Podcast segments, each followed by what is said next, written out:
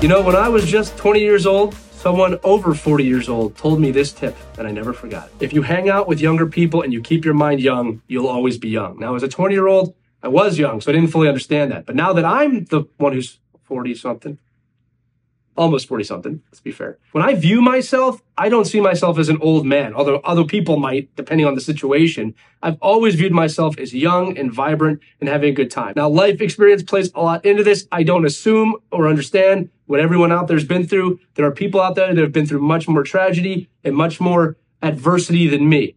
But your ability to stay young in the face of that adversity, I think is a pretty good trait.